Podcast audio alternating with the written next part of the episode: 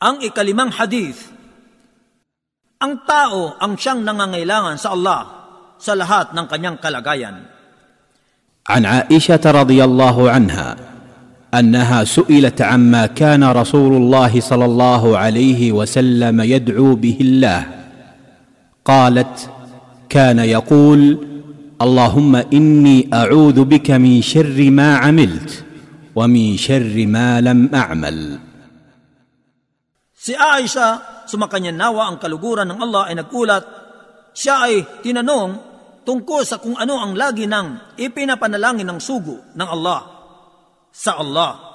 Siya ay nagsabi, ang lagi niyang sinasabi sa panalangin ay, Allahumma inni a'udhu bika min syarri ma amiltu wa min syarri ma lam a'mal.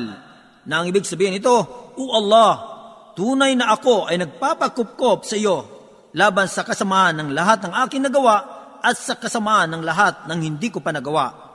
Isinalaysay ni Muslim, hadith bilang 66.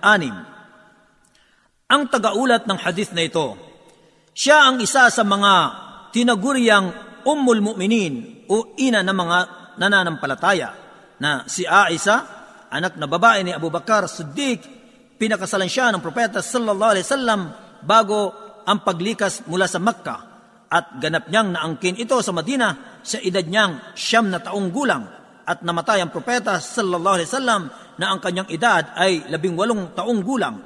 Siya, si Aisha, ang pinakamatilino sa mga tao noon sa kanyang kapanahunan, pinakamaalam at may pinakamagandang opinyon. Siya ay naging isang halimbawa sa kabutiang loob at bukas palad. Nakapagulat siya mula sa sugo ng Allah sallallahu alaihi wasallam ng maraming hadith at umabot ang kanyang ulat ng dalawang libo at dalawang daan sampo na hadith. Siya ay binawian ng buhay sa Madina, Martes ng gabi, ika labing pito sa buwan ng Ramadan o Shawwal sa taong ika limamput pito o limamput walo sa Hijri. Si Abu Huraira ang nakapagsagawa para sa kanya ng salatul janaza o dasal para sa patay at siya ay nailibing sa Baqiya ang mga kapakinabangan sa hadith na ito.